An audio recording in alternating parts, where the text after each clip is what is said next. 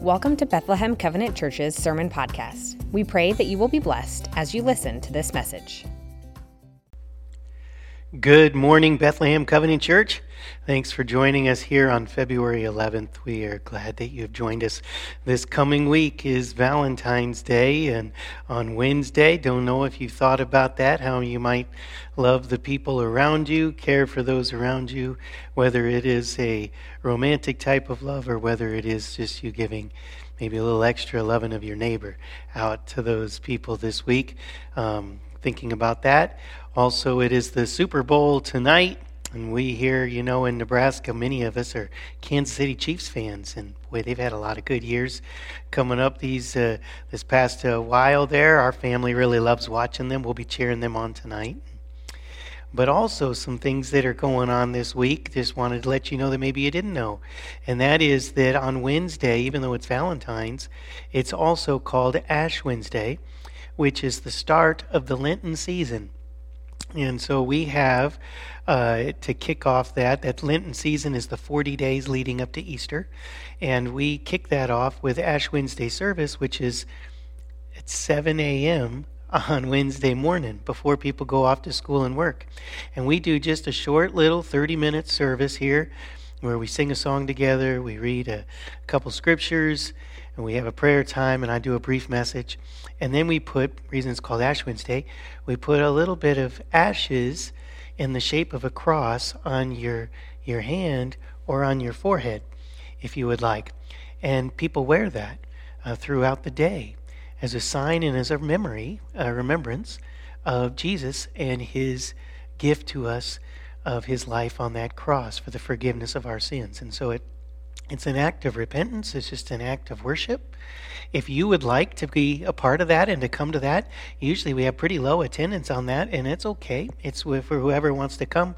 Probably have about 30 people here or so. And uh, we do this uh, brief service, and it's really special for those who come. Um, if you don't want to do that, though, that's fine. We'll have an Easter devotional uh, that we're handing out at that service on Wednesday, but it also be at church on Sunday, or if you are um, from a, a, distance and we have an online version, uh, we can give you.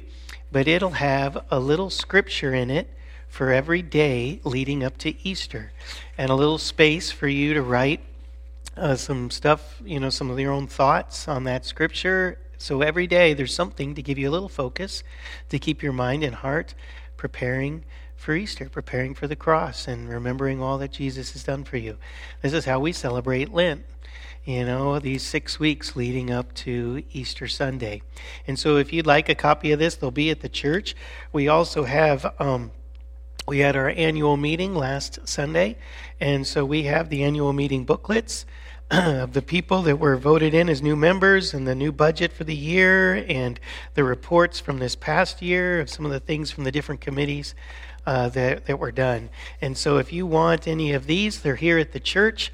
Just uh, come and uh, see me or call me, text me, whatever you want, and uh, I'll get those on out to you.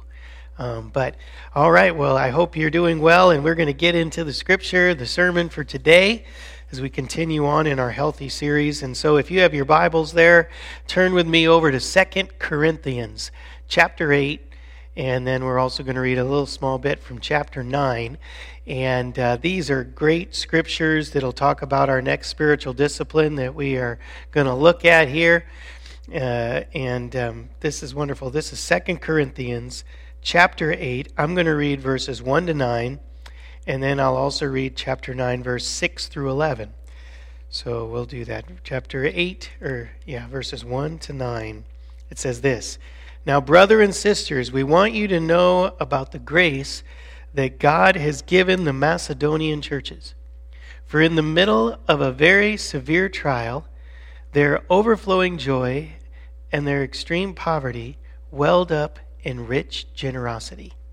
For I testify that they gave as much as they were able, and even beyond their ability, entirely on their own they urgently pleaded with us for the privilege of sharing in his service to the Lord's people. And this exceeded our expectations. They gave themselves first of all to the Lord, and then, by the will of God, also to us, So we urge Titus, just as he had earlier made a beginning, to bring also to completion this act of grace on your part. But since you excel in everything, in faith, in speech, in knowledge, in earnestness, and in the love that we have begun in you, see also that you excel in the grace of giving. I'm not commanding you, but I want to test the sincerity of your love by comparing it with others. For you know the grace of our Lord Jesus Christ, that though he was rich, for your sake he became poor, so that through his poverty you might become rich. And then 2 Corinthians 9, beginning in verse 6, it says this Remember this whoever sows sparingly will reap sparingly, and whoever sows generously will reap generously. Each of you should give what you have decided in your heart to give, not reluctantly or under compulsion, for God loves a cheerful giver. And God is able to bless you abundantly, so that in all things, at all times, having all that you need, you will abound in every good work. For it's written, They have freely scattered their gifts to the poor, their righteousness endures forever. Now he who supplies seed to the sower and bread for food will also supply and increase your store of seed, and will enlarge the harvest of your righteousness. You will be enriched in every way so that you can be generous on every occasion. And through your generosity, it will result in thanksgiving to God. Now, we have looked at some very important Christian disciplines so far in our series called Healthy. Uh, we've looked at things the Bible calls us to do to live a more healthy and fruitful life in Christ. We've looked at daily prayer daily scripture reading, both personally and with our kids. Uh, we've looked at work and rest. And then last week we looked at worship, both daily in our own private time with God, as well as um, this one special time that we get to all gather together on Sundays. Well, this morning we want to look at the next thing, uh, which is also important. It is giving. And I'm not just talking about money. I'm not asking for your money today. I'm talking about what a healthy life in Christ looks like and how we treat our stuff. It's the spiritual discipline of giving, of sharing. And it begins with the way we look at what we have and the purpose for it and what our life is really about. What are we supposed to do with our income and our things? Is it all just for us? Or has God given us what we have for a bigger purpose? In this consumer driven society and, and uh, economy that we're in, we are told regularly that what we are and what we have isn't enough. We need a new phone because ours is old and out of date. We need a better car. We need a bigger house, more space, and a better neighborhood. We need nicer clothes we need a bigger TV, or fill in the blank, whatever it is. Pretty soon, our life becomes just about accumulating more stuff. But in this world of never enough, we are called and invited to live differently, to be like Christ, to be rich, not in the treasures of this world, which are passing, but rich towards God, rich in the treasures in heaven, which are eternal rich in generosity, in love, in service, and in faith. Jesus, in fact, told us don't store up for yourselves treasures on earth where moth and rust destroy and where thieves can break in and steal, but store up for yourself treasure in heaven. And then he said, Where your treasure is, there your heart will be also. In Paul's letter to Timothy, chapter 6, he tells young Timothy to preach about godliness with contentment. He says in 1 Timothy 6 7, We brought nothing into this world and we can take nothing out of it. He said, Those who want to get rich fall into temptation and a trap and into many foolish and harmful desires that plunge men into ruin and destruction. For the love of money is the root of all kinds of evil and some eager for money have wandered from the faith. But you, man of God, flee from this. He says in 1 Timothy 6:17, "Command those who are rich not to be arrogant, nor to put their hope in wealth, which is so uncertain, but to put their hope in God, who richly provides us with everything for our enjoyment. Command them to do good, to be rich in good deeds, and to be generous and willing to share." In this they will lay up treasure for themselves as a firm foundation for the coming age, so that they may take hold of the life that is truly life. What I pray that we will all hear is that there is a different way to live, different from maybe what we have been living, a way that is truly life, the life that is truly life spoken about here in the scripture one that is truly happy, content, enjoying what they have, the people around them, and being generous with it, giving to others out of all that God has given to them. For that which we have is given to us by God. He has blessed us that we might now bless others. So we are to look at ourselves and our, and our stuff differently not as our own, but to look at it from God and for a purpose. In a way, you are the middleman in a transaction that God is wanting to make. We aren't to let our stuff rule over our lives. We aren't to put our hope in money or the things that we have as our security. Our hope is in God alone. And each day we're to be good stewards of everything that He has given us and trust that as we share with others in need, He continues to look after us. Our scripture for today is calling us to practice the grace of giving. It is a discipline of the Christian life, which means it isn't something that will just come naturally to us. we have to practice it, we have to decide to do it. My default setting is not giving away what I have. My default setting is going out and getting that thing which I've been thinking about and really wanting. Any one of us, you see, can be greedy, whether we are rich or poor. Money can be your God, whether you have lots of it or not much of it. we can always want what we don't have. I remember this uh, beginning in me, you could say, when I was a kid. I loved Star Wars. And I remember I was seven years old, and I came home from school one day, and on the kitchen table, mom had a surprise for me because I was such a good kid, and I really was a good kid. But she had bought me my first ever Star Wars action figure. It was 1982, and it was a Luke Skywalker in Bespin fatigues he looked so cool and had this cool gun and yellow lightsaber that came with him. And he was packaged in this really awesome card with photo from the movie. And, and on the back of the package, you had a photo of all the other action figures that you could get. Beautifully pictured. And on the top of the package, I remember it read, Collect them all. Oh my goodness. I will totally get them all. How incredible is that? I thought to myself. I could have all of them.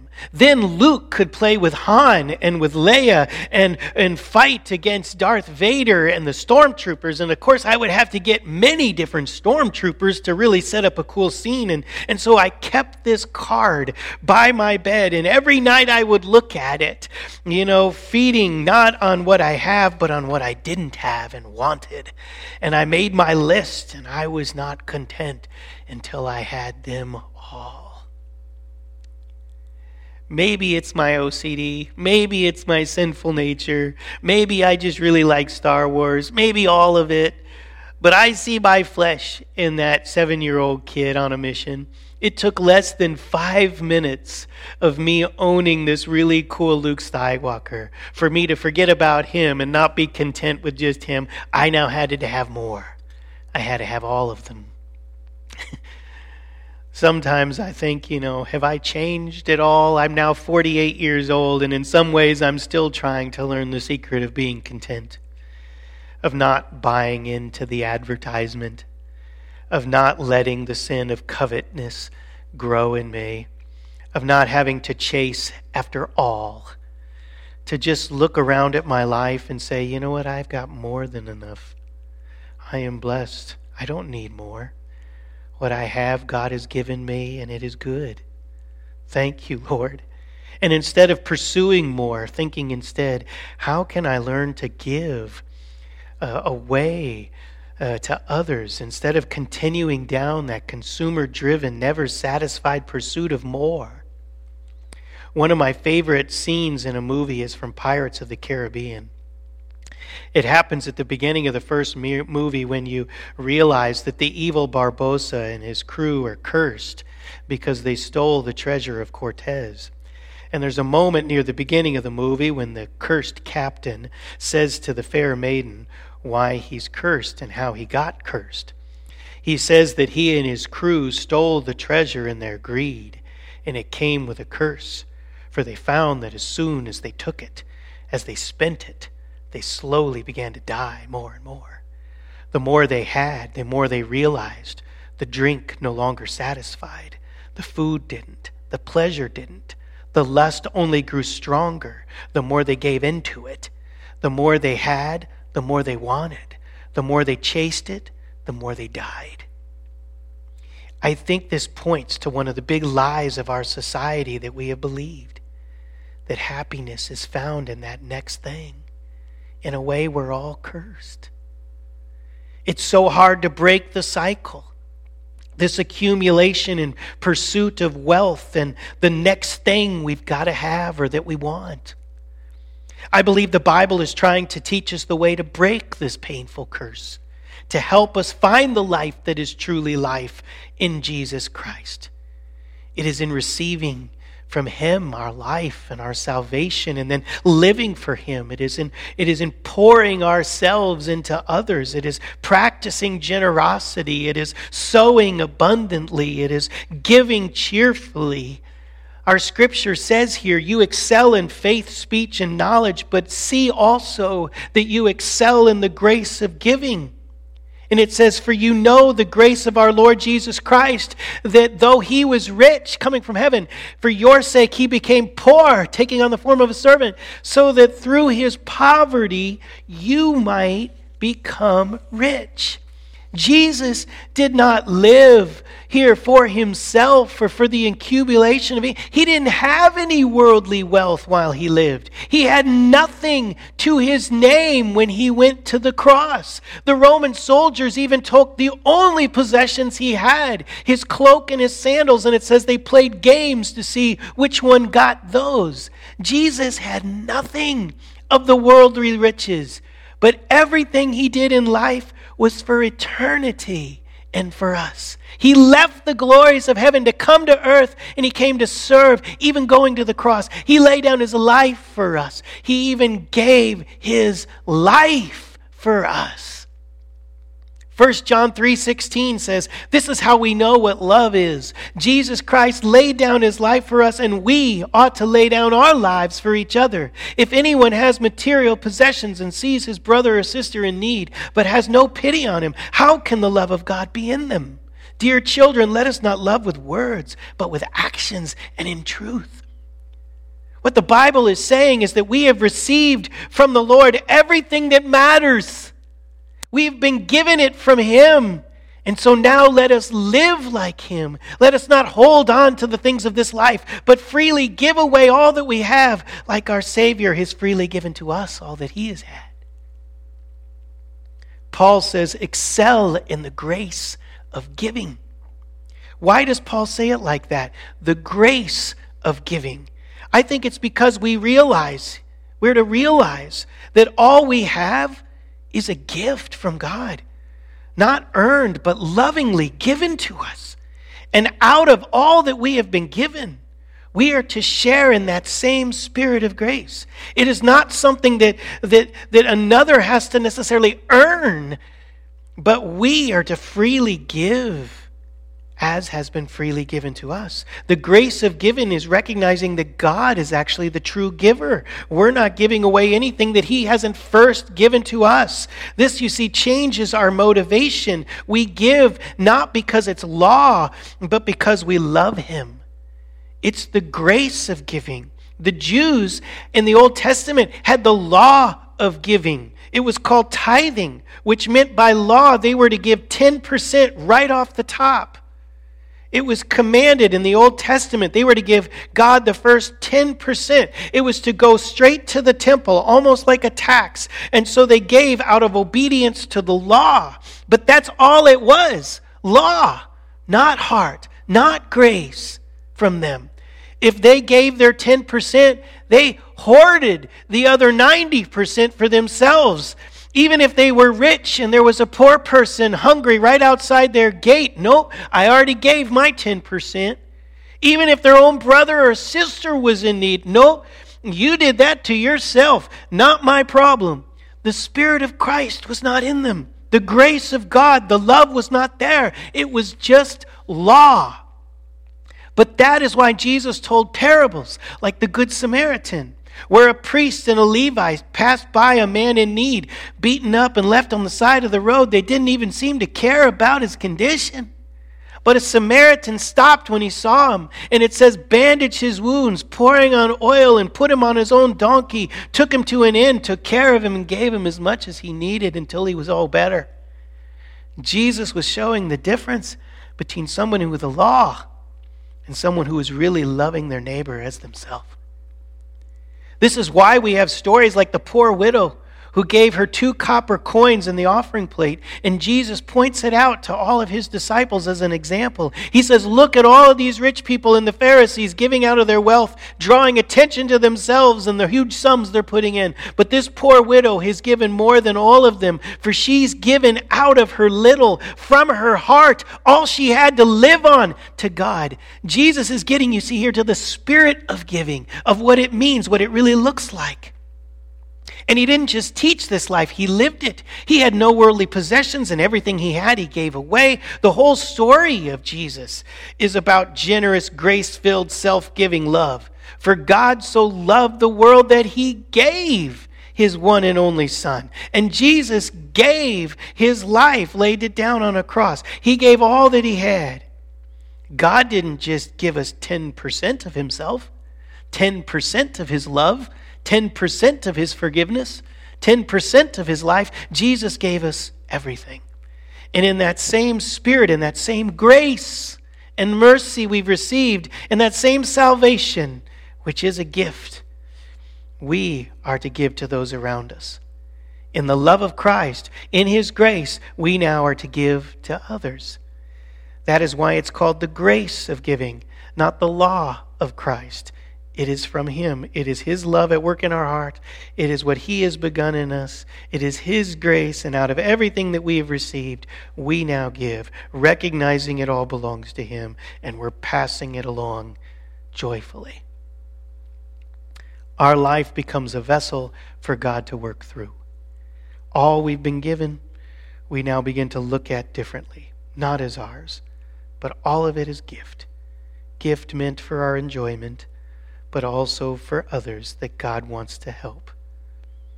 What we've been given is not just for us, but for Him and His purposes. And we begin to see that. We share the blessings of God that are meant for others. We open up our home. It's not just our home, it's however God wants to use our home. We open up our heart in compassion. We share our food. We make others make sure others have clothing and coats. We make sure that a friend who's in a struggling time, when they're in need, we take time for that person. We care about somebody more than just ourselves. And we find that living like this, in giving, we find that we receive and, and feel the love of God even more in us because He's working through us. And we find in this giving that we not only continue to have everything we need, but the Lord keeps giving. The miracle keeps happening. The math doesn't even add up. We give, and there's still more. what we have given away, it never runs out. The bread and the fish never run out. The widow's oil and the flour, there's always enough. As our scripture said, if you sow generously, you'll reap generously. God will keep providing for you. He'll give you more as you give. For the scripture says He's able to bless you abundantly so that in all things at all times having all that you need. For it says, He who supplies the seed to the sower and bread for food will also supply and increase your sower of seed and enlarge the harvest of righteousness. You'll be enriched in every way so that you can be generous on every occasion. And through your generosity, it will result in thanksgiving to God. In other words, the more you give, the more you find you have to give. We don't give that we would become rich or wealthy ourselves, but we're finding ourselves receiving more that we can become more generous. Jesus, in one of his parables, said, If you are faithful with the little God has given you, he will entrust to you more because He knows uh, you will not just use it for yourself, but for Him. And in this, we see the greatest gift. For in giving, we find instead of the curse of the greedy that never satisfies, we find the joy of contentment and the joy of living a life that is serving God and being a part of something that God is doing in the world. And, and that is the life that is truly life.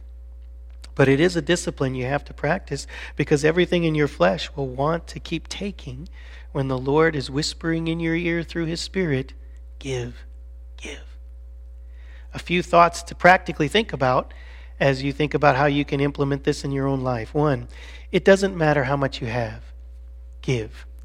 Begin with what you have, even if, like the poor widow, it's just two copper coins. In our scripture, we learn here about the Macedonian churches in 2 Corinthians 8.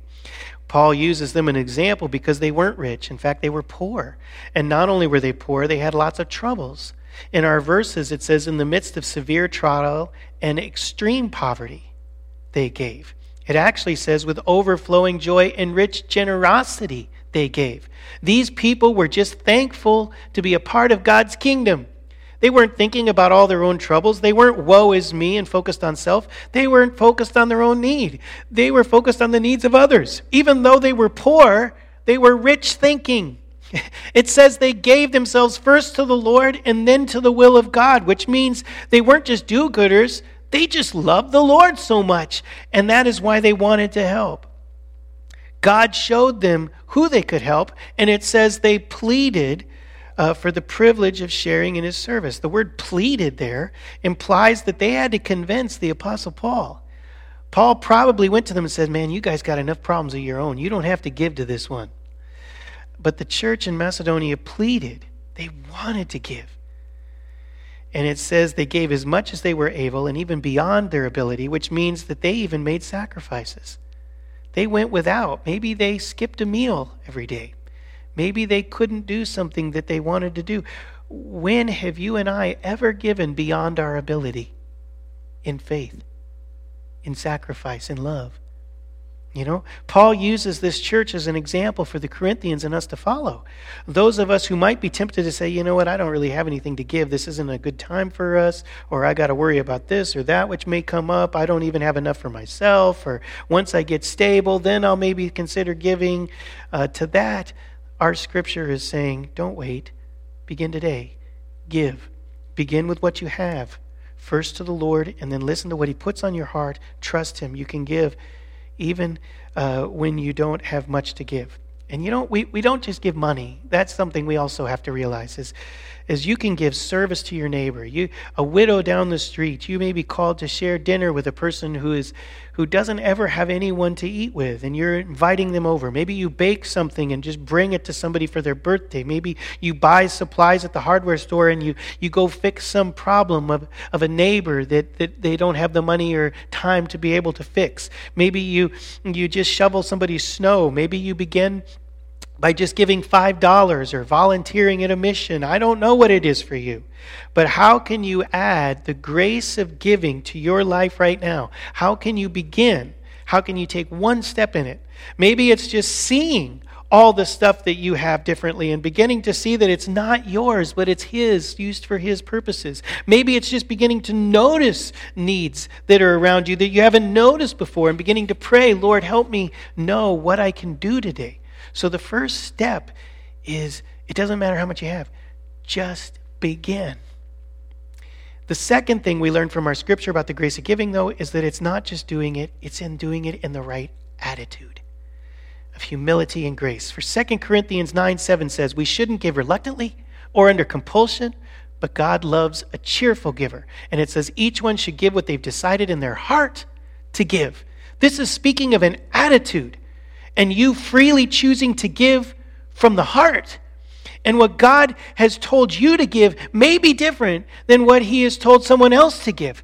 And so it's not our job to judge what other people give, but to be just generous and full of grace with what God has given us. So you see, we, we just don't want to turn this into a law thing again, you know, even in our own heads. We want to keep it at grace, the grace of giving, an expression of love from the heart to someone else. We want to have and keep that right attitude when we give. And if you begin to notice that your attitude is changing and you're getting more negative or judgmental or complaining every time you're asked to serve, or, or why are they not giving or helping or serving? Why am I doing everything? And, and now I don't even have a night to myself. If this is becoming your attitude, then you got to check your heart. You got to pause. You got to come back and remember the Lord and all that He has given to you and done for you and why you're doing this in the first place. It's for Him. And what has God called you to give or to do? And, and, and, this is not about others and what they do or don't do. Your gift is between you and God. It's He sees your heart. Have you ever seen people who give but they don't seem happy about it? Or serve or volunteer but they're complaining the whole time?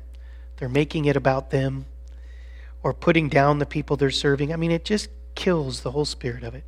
It's no longer the grace of giving, it's law or burden or obligation or even self righteousness. I mean, imagine for just a minute.